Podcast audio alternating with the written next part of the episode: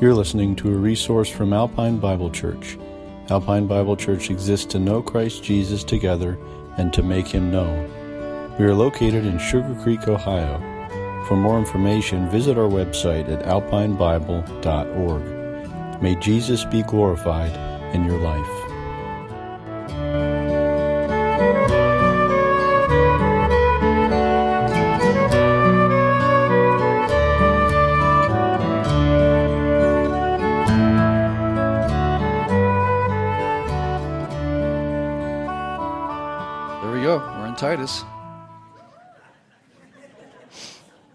Let there be sound. That's one thing that God didn't say let there be sound, but there is sound.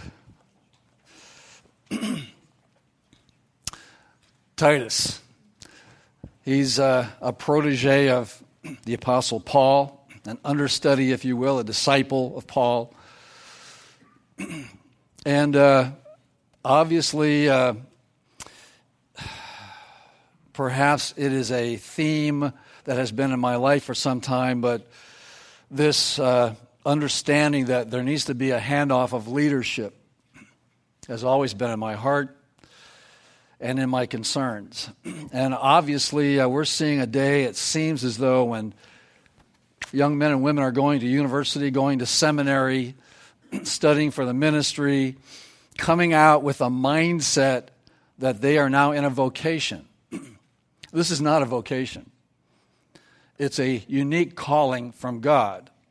And so, as a local church, my, one of my concerns is that we uh, help uh, young men and women who understand that to properly and rightly approach what it means to serve Jesus Christ. and uh, Obviously, uh, last week we read verses 1 through 3, uh, Paul writing a letter to Titus, but really the letter is not so much for Titus. The letter is for the uh, people of Crete, to whom Paul is going to leave Titus in charge. And there's always that sense of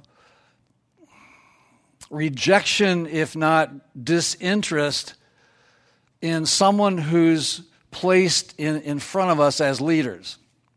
When I was in the military, the first day I got to basic training, there was no one there. I showed up as I was supposed to. The barracks were empty. It was a beautiful Saturday.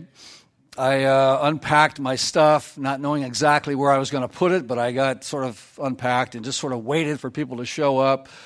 And eventually, a guy comes in with a brimmed round hat and patches on his sleeve and sunglasses on, and he looked as though he could tear me in half. And he just called me soldier and uh, stand up, give me your name, blah, blah, blah. So I did. And uh, I started to learn a lesson really fast about how to respond to authority and uh, who's in charge of my life. And he basically told us, I'm your mother, I'm your father, I'm your judge and jury. I mean, he went on through a whole litany of things that uh, I had to understand. This is my authority from now on for the next eight weeks. That's scary. What happens when a pastor or a Sunday school teacher is leading, whether it's church service or a class in one of our rooms? There is that understanding that someone is bringing God's word, has prepared, hopefully, and they're going to uh, present the Lord, uh, the Lord's word to us. And obviously, our response needs to be one of yielding and listening and evaluating, and uh, obviously trying to. Uh, uh, sympathize with that person's skills and uh, inadequacies to hear the truth. And here in church, we do that. Paul is trying to introduce a letter to a, a, group of people who have just basically only heard the gospel and nothing else. So they've gone from uh, hearing the gospel in Jerusalem, taking it back to the island of Crete, uh, introducing that to perhaps their family and friends and uh, community folks, and they're trying to uh, figure out how to take uh, Judaism and merge into that this person, Jesus Christ, and the, the idea of his death, burial, and resurrection which they probably heard on the day of Pentecost when Peter preached, and they're trying to put that together and make sense of it. They don't know how to do church, they don't even know what church is. So, somewhere along the journey, which we don't have a record of, Paul and, and, and uh, his team, especially he and Titus, had to have come to Crete a second time. The first time was a, was a shipwreck. They weren't there long. There had to have been a second time because he talks about, and what we're going to see today is there are numerous uh, groups on this island who are uh, together now with this understanding of somewhat understanding of the gospel. And Paul wants to organize this and establish uh, a right uh, model for a church. So last week we talked about the fact that Paul was introducing himself in this letter because he wants to make sure the Cretans are understanding whose authority is speaking to them about how to implement their faith in a right way. They would have perhaps heard of Paul through the through the process of time, but yet uh, did not know him. So obviously, this was critically important, and Paul gives that introduction of who he is. And he says then to, in verse 4, that this letter is written to Titus, a true son in our common faith. Then he gives the address that is often that of Paul grace, mercy, and peace from God the Father and the Lord Jesus Christ our Savior. And then he makes this statement For this reason I left you in Crete. So obviously they were together there. It's difficult to. Uh, understand or trust, I guess is a better word. It's difficult to trust another person's testimony. What I mean is this is that sometimes people come to Alpine. Many of you are new here, some of you just in the last year, some in the last month perhaps, some maybe new today. We shake hands, we smile, we uh, uh, try to affirm each other at the door, try to hear your story, uh, we're excited that you're here. We're, we're blessed that uh, God brings people into our church doors and as a congregation that thrills us. And you get to know somebody. And so, in the chatter and in the conversations, you're trying to find out who these folks are, where they're at, what they believe, why they came here. And as you sort of go through that uh, process week after week, gradually we get to know you a little better. And there's that sense of your knowing us and us knowing you. Uh, we have established a uh, kind of a, a statement here uh, in our in our documents that a person cannot be an officer in this church, for example, unless they are a member for a year. And we do that because we want to guarantee that we do know you and that you know us.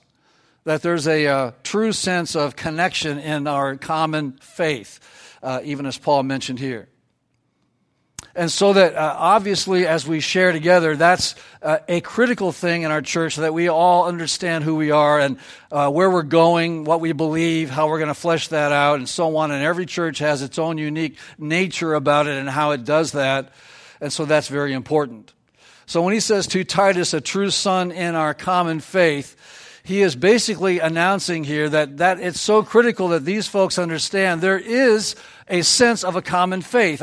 I'm guessing that even as you uh, went from city to city on this island, which was not that large, but there was distance, and as you went from town to town, uh, there may be differences in how others believe because their beginning uh, of established churches is so shallow and so uh, empty of, of, of truth, and, and so it would be very difficult for them to be unified. So Paul wants to make sure there, there is a thing called common faith. There is something that we should have in common as we process who Christ is. So the introduction is for these folks. Titus already knows who he is in the eyes of Paul. He doesn't need uh, too much direction from Paul, I don't think, as we'll see in a minute. But these folks, if they're going to receive leadership from Titus, they have to uh, receive, first of all, Paul's recommendation that Titus is not just a protege of Paul, he's more than that. He's Paul's true begotten son. Paul says he was basically brought to faith. Uh, and Paul says in that statement that this is an idea of of being completely in common with each other. Um, this is something these folks need to understand about Titus. If you uh, receive Titus in leadership, you're basically receiving Paul in leadership. And, and that's, that's very, very important for us. They're of the same vintage in their faith. Titus comes in the likeness of Paul in his wisdom and in his spiritual strength. Uh, this is one strong reason why I'm a proponent of Alpine being in the business of developing leaders. And by the way, I'll throw this in, even including interns. I'm saying that because when we bring an intern in here, there's a cost. It's, it's, it's, not, it's not a freebie. Uh, they need help oftentimes. But young men and women need mentorship and they need molding. And so that uh, he's simply announcing here that Titus is one of those guys. He's he's personally uh, he was he's brought to faith by Paul in this common faith. He's he's a true begotten son, and obviously he's been discipled by Paul in a common faith. That's important for the folks who understand who Titus is. Then he gives this again this introduction: grace, mercy, and peace uh, from God the Father and the Lord Jesus Christ, our Savior. We don't do that do we? When's the last time you wrote a letter to somebody that you know, uh, maybe far away, and you began your letter with, To my dear so and so, grace, mercy, and peace be to you in the name of Jesus Christ? When's the last time you've written a letter like that? I, I, uh, I want to challenge myself and you that sometimes when we write letters and send cards, uh, oftentimes, Meryl and I will be going to a birthday party or a graduation or something, and we're in the car. We have the card. Maybe she bought the card, or maybe I bought the card. Usually, my wife. She's the one who's faithful. She buys the card, but she'll hand it to me and say, Here, write something. And I'm like, We're on our way there. Yeah. So you pull over to the side of the road, you get your pen out, and, and I write. And you're trying to think on your feet as you're on the way somewhere. I'm not telling you we always do this, but it has happened often. So, so dear so and so, you know, I really appreciate you, blah, blah, blah, blah, blah. Signed, Pastor Byron and Marilyn, with great, deepest love. You know, I want to make sure you know that. but obviously, uh, when you write, sometimes we never think like this. And I want to challenge us that when Paul does this, and he's, he does this over and over in his address uh, to, uh, to the church or to individuals as he confers on them three of the greatest words that could ever be conferred on anyone. Uh, it, it's, it's a blessing that you pass on to someone else. Grace to you. Uh, I know we don't talk like this, but when you consider what that means to each one of us, uh, there's, there's something very, very important for us to not minimize these words because they contain the greatest eternal gifts of, of anything we could say to anyone else. God's wonderful grace, God's willingness to extend to us His mercy, because none of us deserve that. Uh, so to, to say on behalf of God, grace to you and, and mercy to you and, and peace to you. Can, can you imagine this idea and understanding that this is our common faith? Our common faith says that each of us here has experienced grace each of us here requires mercy, and each one of us here has had this tremendous blessing of peace from God that has brought us into a commonality that is so precious and so priceless, and that ought to be something common from our lips. But because of our culture and how we've been raised, we find it awkward to be so poetic and so beautiful in our words about God sometimes to each other. We, us guys, we rather go ugh and bug. You know, we, we just we, we just don't have a big vocabulary when it comes to spiritual things sometimes. I want to remind us that uh, Paul, who was the toughest guy in the Word of God by any extreme, who had the heart to remind fellow believers. And he, what he's doing is he's pulling Cretans in to how to think about common faith. That's exactly what he's doing. When he introduces this like this, he's saying to Cretans who don't yet understand uh, the gospel, okay, I kind of get that, but they don't understand all the process of going from old covenant to new covenant and what that means to them personally. So he wants them to know, well, first of all, all of us in our common faith have experienced grace. And all of us in our common faith need mercy and have experienced that mercy from the Lord. Unconditional mercy He's given us. And all of us here uh, receive from God a peace and a relationship with Him that has changed our life. So He's writing that for a purpose, obviously, of pulling them together in this idea of a common faith. Then he gets to his, uh, the heart of his uh, letter. He begins to uh, write what he had intended to say. And he gives, I, I, I've, today I've gone to three directives, three leadership directives that Paul has written here. Uh, and, I have struggled over this only from this standpoint that sometimes uh, going through the uh, Paul's writings to leaders, there's a tendency for many of us to feel left out. And I don't know if you've made uh, uh, your way through the book of Titus in a while, and it seems as though he's writing to leaders, and maybe you think, well, that's really not something for me to worry about too much. That's for the leaders around me. Uh, but I want to remind us again, as I did last week, that this is written to all the Cretans to understand who they are, uh, who they're going to follow, how they're going to believe. And, and obviously, leadership is critically important in that. But uh, what he's going to say to even leaders is certainly a- applicable to all of us this morning. He begins with a letter of authority in verses 5 through 9. Let me read this to you. He says, For this reason I left you in Crete, that you should set in order the things that are lacking and appoint elders in every city as I commanded you. That's sort of the first double point there that he gives in terms of his authority. Titus, the first thing about authority is this I'm assigning you to, uh, uh, uh, to set in order uh, what is lacking. So he's giving authority to Titus to set in order these confused congregations. And then he adds to that, and also I want you to assign uh, or appoint elders in every city. So those are his two uh, mandates of authority uh, that he's handing off so that uh, those Cretans understand who is going to now be in charge. So he goes on and he gives uh, this understanding of elders and uh, the list is there. But before we do that, just to remind ourselves that if I'm going to set something in order, what is he talking about? Set in order.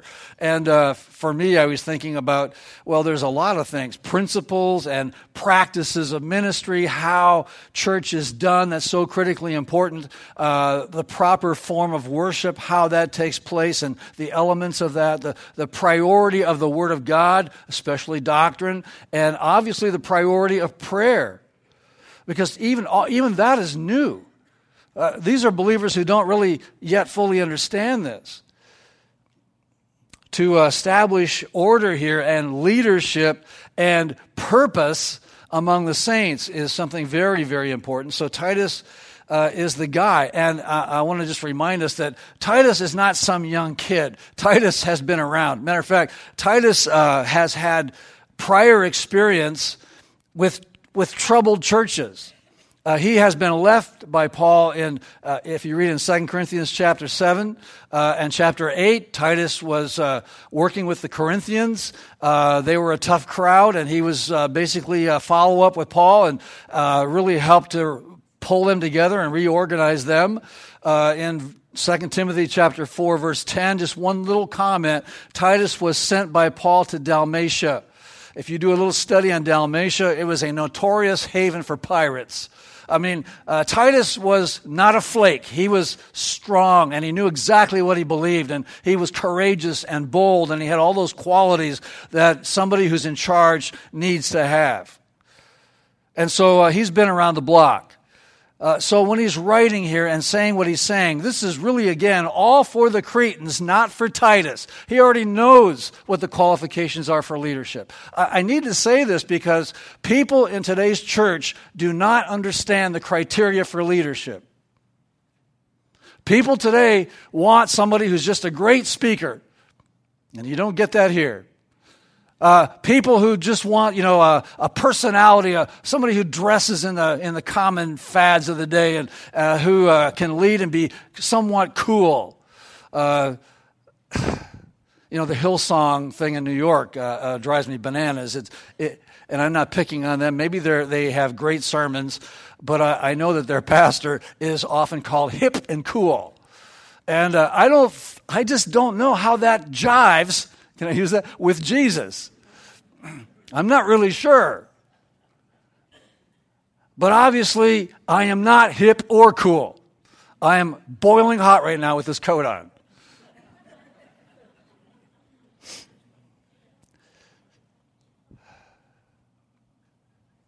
Every church uh, has a starting point.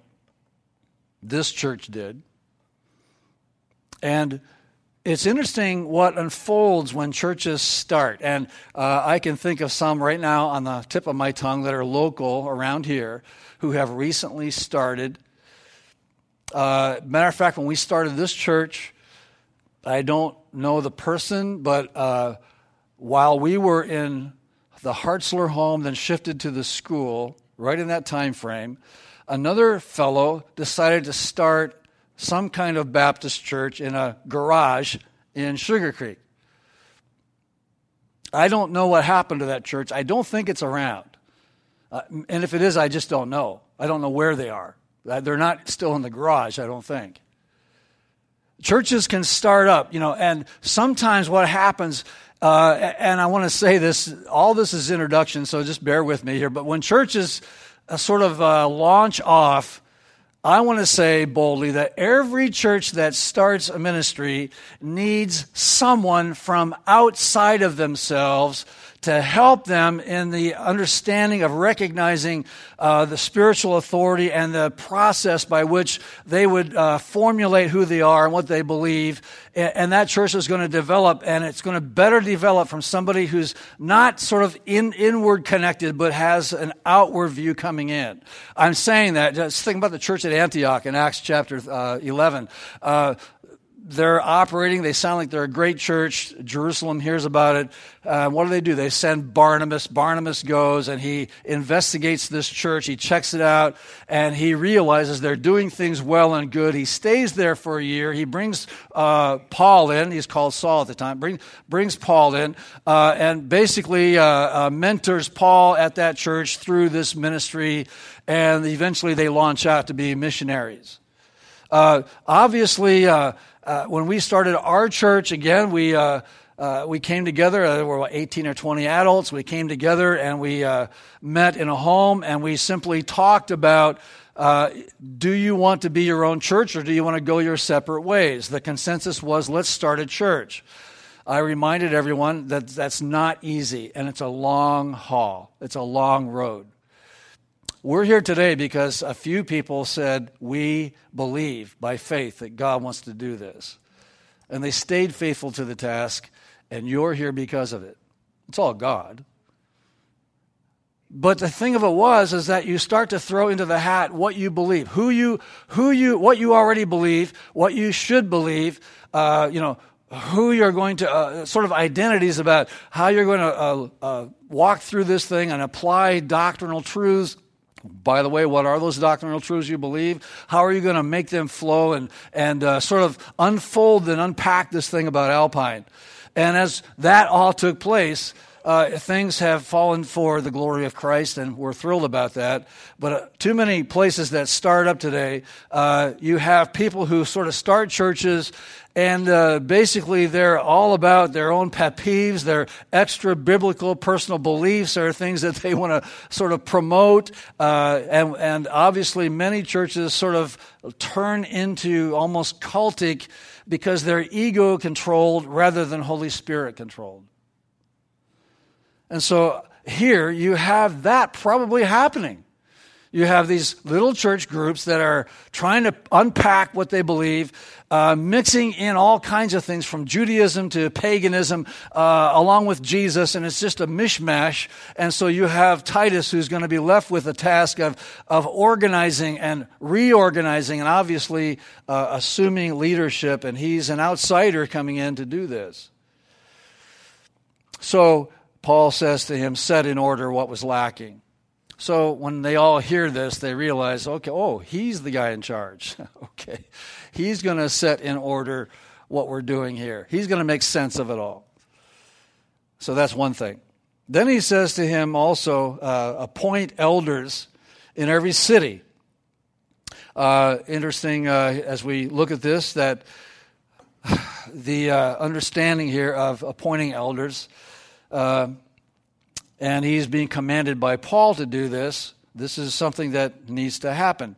And then he gives the qualifications for an elder. There are uh, basically uh, three titles that uh, can be used, but uh, we'll pick on elders first. Elders, uh, presbyteros, overseers is another title, episkopos. And, and the first thing that I want to remind us, even from the text, we can see this when he says to Titus, appoint in every city. In other words, uh, elders, bishops, overseers, whatever you want to call those people that have labels like that, they are never, never, never self appointed. So when I look at a church, one of the first things I want to look at is the history of how they started because that will tell me a whole lot about that church. Did that person start that church himself? Or did it start from uh, a conglomerate of people with someone from outside giving counsel and assistance? Uh, obviously, uh, he's saying to a point, and then uh, the next thing we see in the text here, if a man is blameless. So automatically, uh, there's an issue that comes up, and I'll just dive right into this. When he says we believe that God has uniquely designed every one of us for specific things uh, unique to who we are. Uh, so God has called men and women, but he calls men to a certain leadership role. He calls women to a supportive role in that, and that's woven through the text. You can't remove move it without distorting the God's word. So we as a church follow that pattern. It doesn't mean that uh, a woman has less of a life or less uh, qualifications. Uh, many times uh, uh, I have met women and uh, who are great leaders, and obviously in our culture that's not an issue. in the church, we are looked at as very far to the right, negative, bigoted, uh, we believe that God has appointed men uh, to lead in this sense of leadership, and He has appointed women for other supportive roles in that. And there are leadership roles I believe some women hold. I'm not going to go into a long thing here. But the obvious thing that you can't uh, step away from is the first thing he says here. If a man is blameless, the husband of one wife, it's clear what he's saying. And yet, there are those today who want to change God's word. Uh, Danielle Strickland, she's a Canadian and a world speaker, uh, very vivacious, very uh, energetic, very uh, just full of wisdom. She's listened to around the world. She made this quote Difference through the lens of fear is a threat, but through the eyes of faith is a gift. Her well meaning intentions then fight for equality for women, and especially for women of faith. Uh, now, if you go on her site, you'll find oftentimes uh, uh, on Facebook her hashtags. That gives away to me more of who she is. Uh, under her uh, under her title, she has this: celebrate diversity. Uh, the next one is God is creative and good. but the third one really caught me the other day. I'm a God, eh? as soon as you see that, you realize where this is going. And though uh, there may be good intentions that some have that they believe that anybody should be a leader, anybody can be a leader, they're denying uh, a design in the Word of God. That's an issue. So when Paul writes this to uh, this letter to these believers who are trying to carve out who they are, there is an established sense automatically that uh, leadership, first of all, is coming down through a man and a husband of one wife uh, who has faithful children, not accused of uh, insubordination. Then he adds this other title, uh, for a bishop must be blameless. So we have this sort of mix between elder and bishop. They're really, or overseer, they kind of mean the same thing, I believe. And so presbyteros and episkopos, both words are used. Uh, some believe that Paul used the, the two different words only because of the influence of Rome and uh, some of the uh, culture around that. Uh, so, this understanding of, of sort of hierarchy of leaders, but he wants them to understand he's interchanging them for that very reason. So, there isn't one over the other. Basically, then, as he goes through this, he uh, identifies that particular issue. Then he says uh, this word blameless. And he says it twice. He says, if a man is blameless. Now he talks about uh, being blameless in terms of relationship with family. husband of one wife. I believe that's, that does not mean, uh, or it could mean, it could mean polygamy. I don't think that that's excluded here, but in the culture of the day, it was more just uh, having divorced and remarried, which was the issue there. Having faithful children not accused of insubordination. Having children in your home who are under your authority uh, for a bishop or an elder must be blameless. He says it again as a steward of God. So there's two areas to be blameless. One is uh, culturally uh, with family and uh, those who would know you out in the world, and the second one is blameless before God as his steward. Then he goes on to say, not self willed, not quick tempered, not given to wine. There's that phrase we used uh, weeks ago. Not violent, uh, not greedy for money, uh, but hospitable, a lover of what is good. I always think of Philippians 4 8. Sober minded. Somebody the other day was talking about me.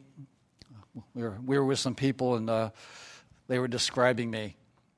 Uh, you're not very funny, was the comment. And I'm like, uh, no, I'm not. I, I, don't. I don't remember jokes, so I can't tell a joke. I'm terrible at trying to tell a joke, so there's no sense bothering to try.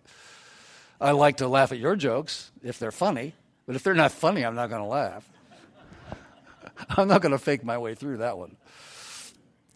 But I said, I'm serious. That's what you're picking up on. I am serious. Uh, I still love life. I love to have fun. I love to play. Uh, love to be competitive. I love, I love life, but I'm serious. I kind of just, I'm wired that way. I've always been like that. So, you know, yeah, okay, I'm not, I'm not a lot of fun. I'm so sorry. I'm not the party guy. We were trying to have a party, and I wasn't doing well at that. Well, you can at least act like you're having fun. Okay.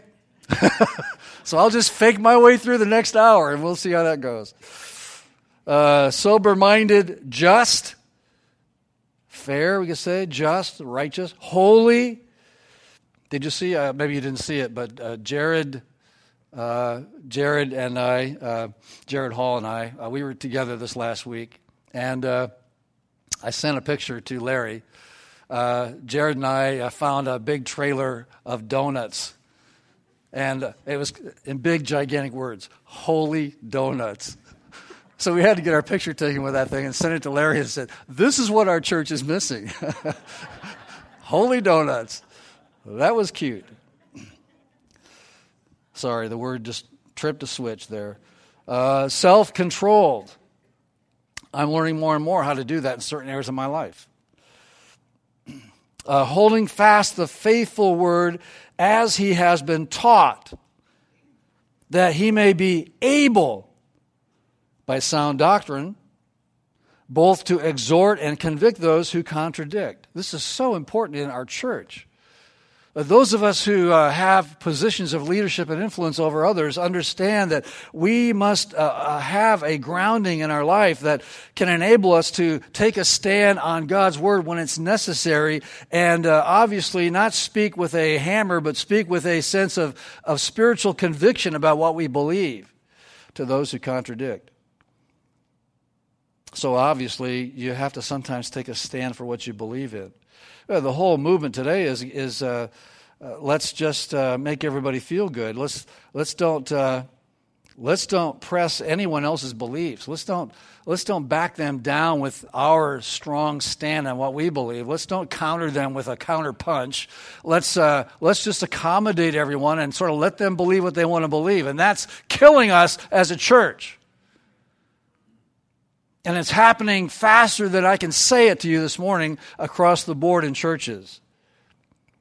He says, uh, obviously, by sound doctrine, exhort and convict. So he gives this sense of this letter of authority. Then he, uh, I want to jump here now because he gives a letter of affirmation, and I want to jump over to that. We're going to come back and fill in the blanks later. Uh, over in chapter 3, he gives a, what I've called a letter of affirmation. This, uh, another, another directive here.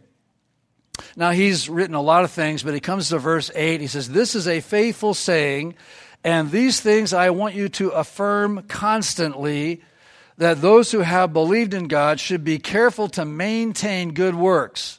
These things are good and profitable to men. Some commentators think he's writing about everything he's already said from chapter 1 all the way to here. I don't believe that. I think, I think the, the, the, the more main point here is what verse 8 says on its own. This is a faithful saying uh, that I want you to affirm constantly that those who have believed in God should be careful to maintain good works. All of this is talking about what you keep needing to do. And obviously, that's very important to affirm constantly and that you should maintain this sense of good works. He says these things are good and profitable. Our, our, our works, we call them works, or our spiritual fruit, another way we could say it, those things are necessary measurements of the state or the status of our faith. How do I know where my faith is? Well, my faith is measured not by what I say with my lips, it's measured by what I do. That's why James wrote how important it is that we have works that validate our faith. And so, I think the thing that's critical here is that we, uh, that little phrase, being careful to maintain, that, that's a, a key phrase here. That, that's the key thought because last year's good works belong to last year. And sometimes what happens is we, we had a, a high moment in our spiritual experience somewhere in our life and our journey, and some of us still ride on that. Some of us still stake our claim on that day, that moment, that event that uh, was so thrilling, and we still bring it up. And I want to say that since I learned how short my life is, those things don't count for anything. It's what I'm doing right now. Right now, right? Are you with me? It's what we do right now that's critically important for us. Where is your faith and how is it being fleshed out right now? Uh, here's another thing I thought I'd add to this. Not all of our good works, as he's talking about good works here, not all of my good works are necessarily seen by anyone, right? And so, you know, this idea, for, for example, continuously praying uh, for the unsaved around us, that can seem like a powerless exercise and monotonous oftentimes. But who knows what unseen forces are at work in another person's life in the moment that you're praying? Who knows? I, uh, I have uh, people I pray for, and their names pop up often in my prayer times. Sometimes I feel like my prayers for them just aren't doing anything, but that's because they're not changing. But you know what? Who knows what's going on inside? Marilyn's sister was never a responsive person to Christianity. In the years that I've known her, hard to talk to, just goes silent in those moments. Uh, she lives far away far away. They live out in the boonies. They live in a town called Hundred Mile. it's hundred miles from nowhere, basically. It's in it's in uh, British Columbia. They're way out there. Bears live on their back porch. I mean, it's that kind of place. And and so you know, her husband just passed away yesterday. Now, this is Marilyn's sister. But, you know, uh, I don't know, maybe a month ago or so, Carolyn sent us a video of a new church that they were going to. And she was so excited about the church, she videoed every minute of that service and sent it to us. So it took forever to get the thing. And so I'm, I'm, I'm trying to watch this, and I'm telling you, that church was an exact duplicate from everything from how they operate, how they look, how they sound, how the guy preached, to Marilyn and I, our home church where we grew up. It, it's a very evangelical, very vibrant place. Uh, uh, just a wonderful sermon. Uh, the guy gave an invitation at the end. Uh, it was just a great place. And, sh- and Carolyn was so proud to send us the video of her new church. And that was just a month ago, a month or two. And I'm thinking, God's doing something that we don't even know about. And now her husband's gone. He wasn't going with her. But now he's gone. And I have to believe that that church, in the nick of time, will be the salvation of Carolyn's breath of life. I just think she's going to find you know, uh, support and prayer and a vibrancy of believers around her. They're going to surround her right now. And who knows how God's going to use that in her life. But I'm telling you, prayers, prayers, prayers, prayers. And all of a sudden you realize God is doing something. Sometimes we just don't give the intensity we need to. So I want to just remind all of us today to turn up the fire on our prayers for those things that don't seem to be happening. And maybe pray as though as though in your mind time is running out. I think we need to pray like that. Can I say this to us? This is just a statement I felt like writing. Prayer is our greatest act. Prayer is our greatest work on behalf of God and His glory. When we talk about works, affirm constantly, be careful to maintain good works, there's nothing of a higher priority than maintaining prayer as a work. If you could just give a little flippant, casual prayer, that's, that's not much work. Uh, two weeks ago, I think it was two weeks ago, John and I were working out in our physiotherapy together. We're buddies there and it was a week ago. This last week, uh, last Tuesday, we did good, but it was the week before. I think it was the Thursday before. And uh, we were joking with the two nurses that are hovering over us. And uh, basically, we were, I was faking them out because they were telling me what level I'm supposed to be working. And uh, John and I were talking, and I, I said, Well, you know, I've been sloughing off. I'm, I'm, not going near as fast as she's telling me. So when she walks away, I change my numbers. so it's easier. So I wouldn't sweat so much, you know. Then when she comes back, I crank it back up, you know. and we were joking about it. The girls knew. We were laughing with them about it. And, and uh, I think she called us slackers that day or whatever, you know. But obviously, this is such an important, important issue. I don't want to hammer this too much, but obviously this is so crucial. When I got cards from you and people were saying, We're praying, we're praying, I never realized how precious that phrase means. They really are praying. This really does mean something. It really is a powerful thing God's doing. But I can remind you, there are other works. A powerful witness from you can be uh, just the constant flow of cards or inspiring words that you write in your car on the way to a party. I'm, i had to throw that in, obviously. But the cards or letters come at just the right time, or maybe a phone call, being hospitable to somebody, uh, inviting someone into your home, uh, visiting the sick, obviously, or a, a nursing home where no one likes to go sometimes, volunteering as a child helper. We're all petrified of what they're going to do to us if we go back there and work. It's not that bad. Or perhaps being a teacher to our children or to young people or whoever. All those things are good works that we can do. But obedience to God's commands and His promptings is a constant effort that enables us to shine and to stand in critical moments. And that's absolutely necessary for us. This letter of affirmation is reminding us to affirm constantly this issue. And then the third uh, directive is in verses 9 through 11 a letter of admonition.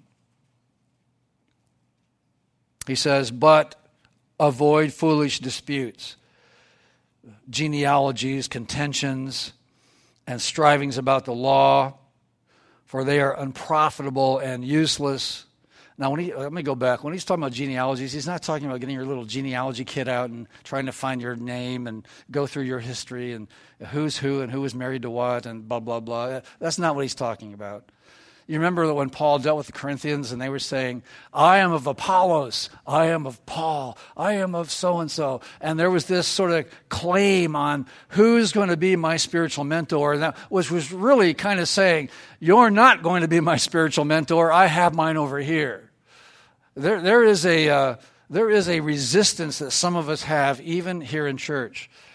If I asked you who is your most favorite radio speaker personality, And we took a poll this morning. You'd all have your little names. Uh, those of you who drive a lot, listen to the radio, and you might uh, say, uh, you know, uh, back in the day, it could have been uh, MacArthur, it could have been uh, who knows who else.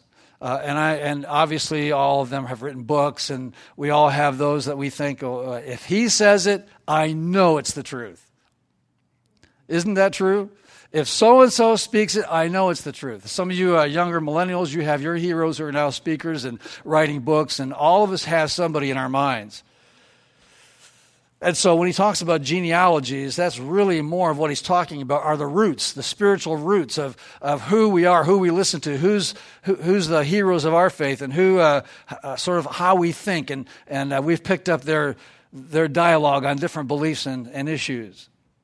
Contentions uh, strivings about the law. That certainly was true in this place. He says, For they are unprofitable and useless. And so we have a ton of useless disputes today. I think they are. This whole, uh, and for you doctrine people, this whole Arminian Calvinist thing, it, it drives me insane. Neither word's in the Bible, so why are we fussing about what those guys said? All you got to know is what the Bible teaches and translate it well. And I'm not giving claim to those guys. We have to figure it out for ourselves and live that faith out. I don't need those guys and say I'm attached to them. They're, they're my heroes. Well, that's great. Uh, this our argument about the rapture. I'm just going to attack it right now, okay? Is there or not a rapture or is there not a rapture? Can I say this and be nice? It really doesn't make any difference. Don't get mad at me. Jesus is coming back. Is that true? Okay. Did he tell us when? No. No one knows but the Father.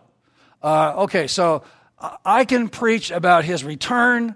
That's a fact. I can preach about the fact that we'll see him in the air. Thus shall we be with him uh, uh, forevermore. That's a fact.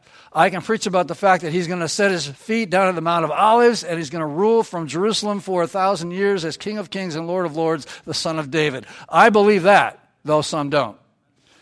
We can fuss about lots of details, but whether if there is a rapture, I'm not here to, I'm not talking about that today. That'll be another series.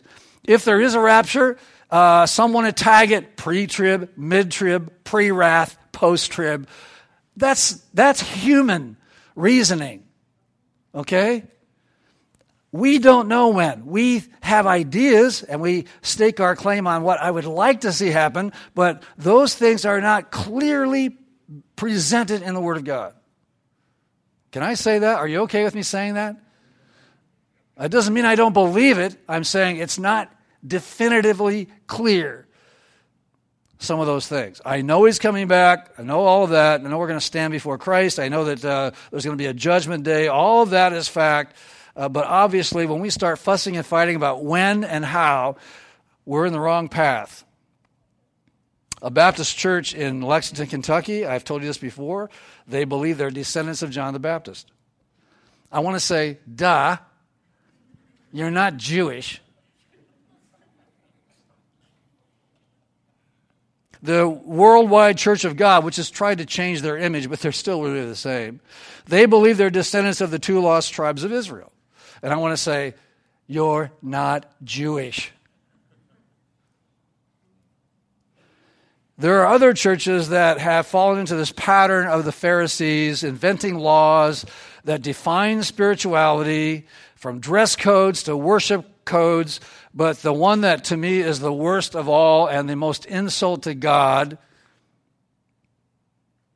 is when someone wants to present their church or their denomination as exclusive as the only way into heaven.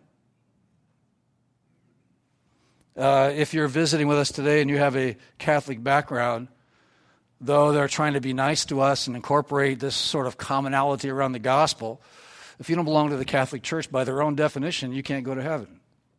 Uh, oh, the Mormons, they say the same thing. They're really nice people. But if you don't believe and if you don't attend their church, you're not going to heaven. Oh, let, let's talk about some churches down the street. Let's forget about the big boys.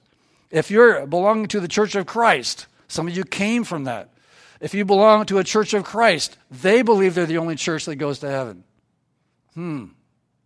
Oh, you know what? Uh, I hate to do this because this is very local for some of you and it's very dear to your hearts, but really down deep, if you really understand, the Lutheran Church believes that very same thing. Oh, wow. If we want to be really honest, though we're all trying to be nice and friendly with each other, we have our very exclusive ideas that sometimes we don't put them on the forefront and, and, sell ourselves with that big, bold statement you don't belong unless you belong to us. But it's there. And I want to say this morning shame on them.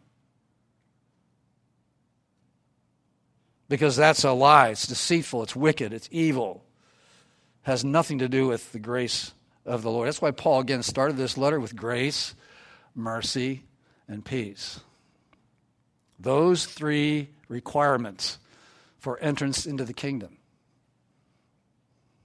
Uh, can I try to finish? I got five minutes. Let me try to finish. I'm going to hurry here. So, obviously, he says, avoid foolish disputes. Then he adds this little phrase on verse 10 reject a divisive man after the first and second admonition. Wait a minute. How do you reject a guy after the first and then after the second? What is he saying? Uh, knowing that such a person is warped and sinning, being self condemned.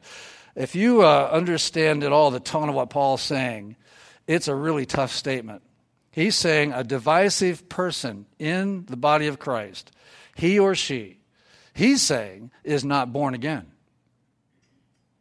but rather is an impostor. This is somebody who claims to be a believer in the church, but they're always standing against, they're always in a divisive mode, they're always causing a rift in the body of Christ. And he says here, reject a man after the first and second admonition.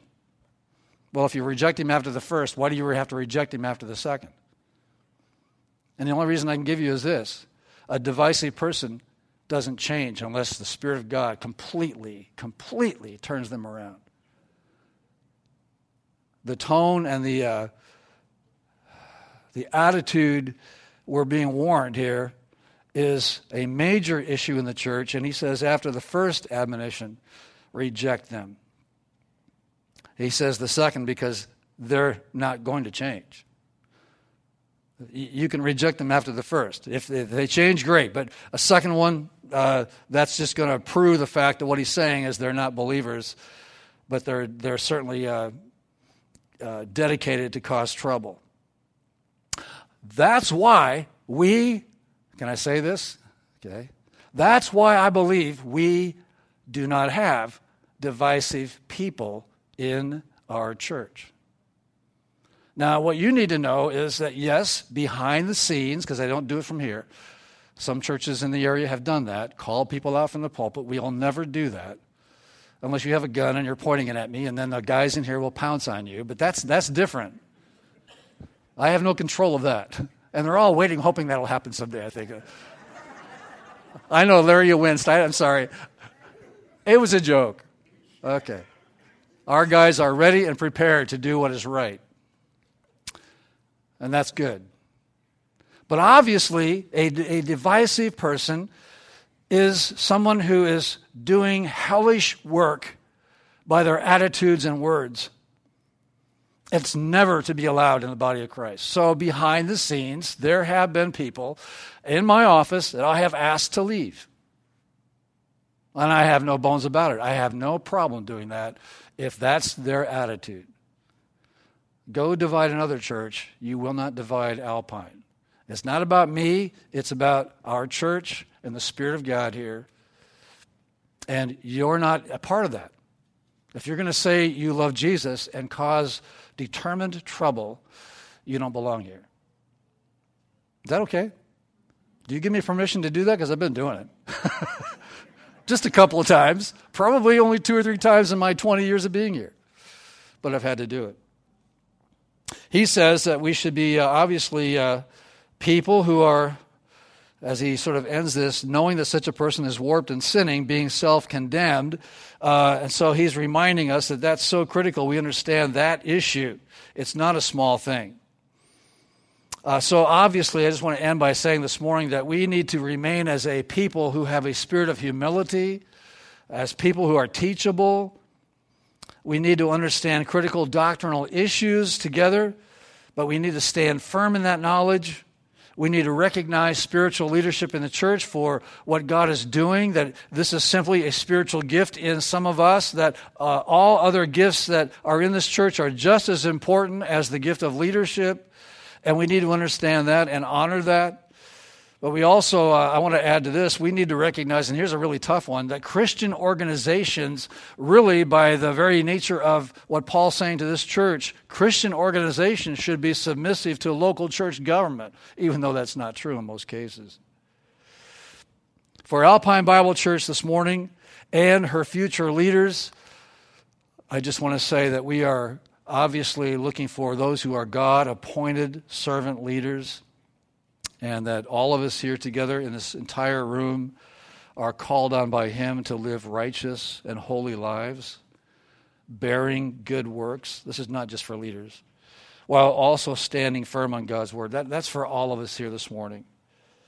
Obviously, as we stand together for the future, and uh, obviously, if someone comes our way and we see leadership qualities in them, we should lift that up and nurture that and try to help train and mentor those who are into that and hand off leadership to those coming behind us. Titus, set in order. Titus, appoint elders. Uh, obviously, uh, how you stand, how you work, keep your good works, maintain those good works. As we uh, think about this word to us today, I pray that uh, we can take something from it for ourselves. Didn't mean to just pick on leadership today, it's for all of us. But this church is under God's blessing because we have seen this and we follow this path. And I am so thankful for you for that. I have so many comments from people who, who uh, are outside who come in, uh, different leaders. Um, last uh, May when Dave Adams was here. I mean, we're friends, but you know, Dave never passes out compliments if he doesn't mean it. And uh, he was so complimentive, he said, of the leadership of our church. And he wasn't talking about me. He was just so complimentive of that uh, and uh, impressed how God was just carrying on. Uh, you trust your church? Yes, I do. You trust your leadership? Absolutely.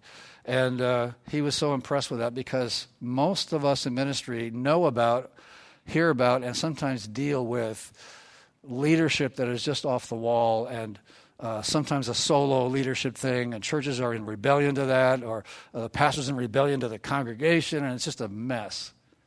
And praise God, that isn't here. Praise the name of the Lord our God. That song we sang, that ought to be fresh in our lips every day. Let's pray. Lord, thank you so much for your word. Thank you for this congregation. Uh, thank you for the uh, gift of, of those who work uh, with your word, who teach your word, who share your word. Thank you for all of us here who understand that uh, as the need of our life and to respond and follow from the fact that your word is that which changes us. Help us to live that out today. Help us to re- maintain those good works, uh, to uh, maintain a right spirit here of unity and, and love and, and humility. We give you all the praise for what you're doing. We ask your blessing on us in the days ahead. Thank you for each person here, and go with us now, I pray in Christ's name. Amen. God bless you.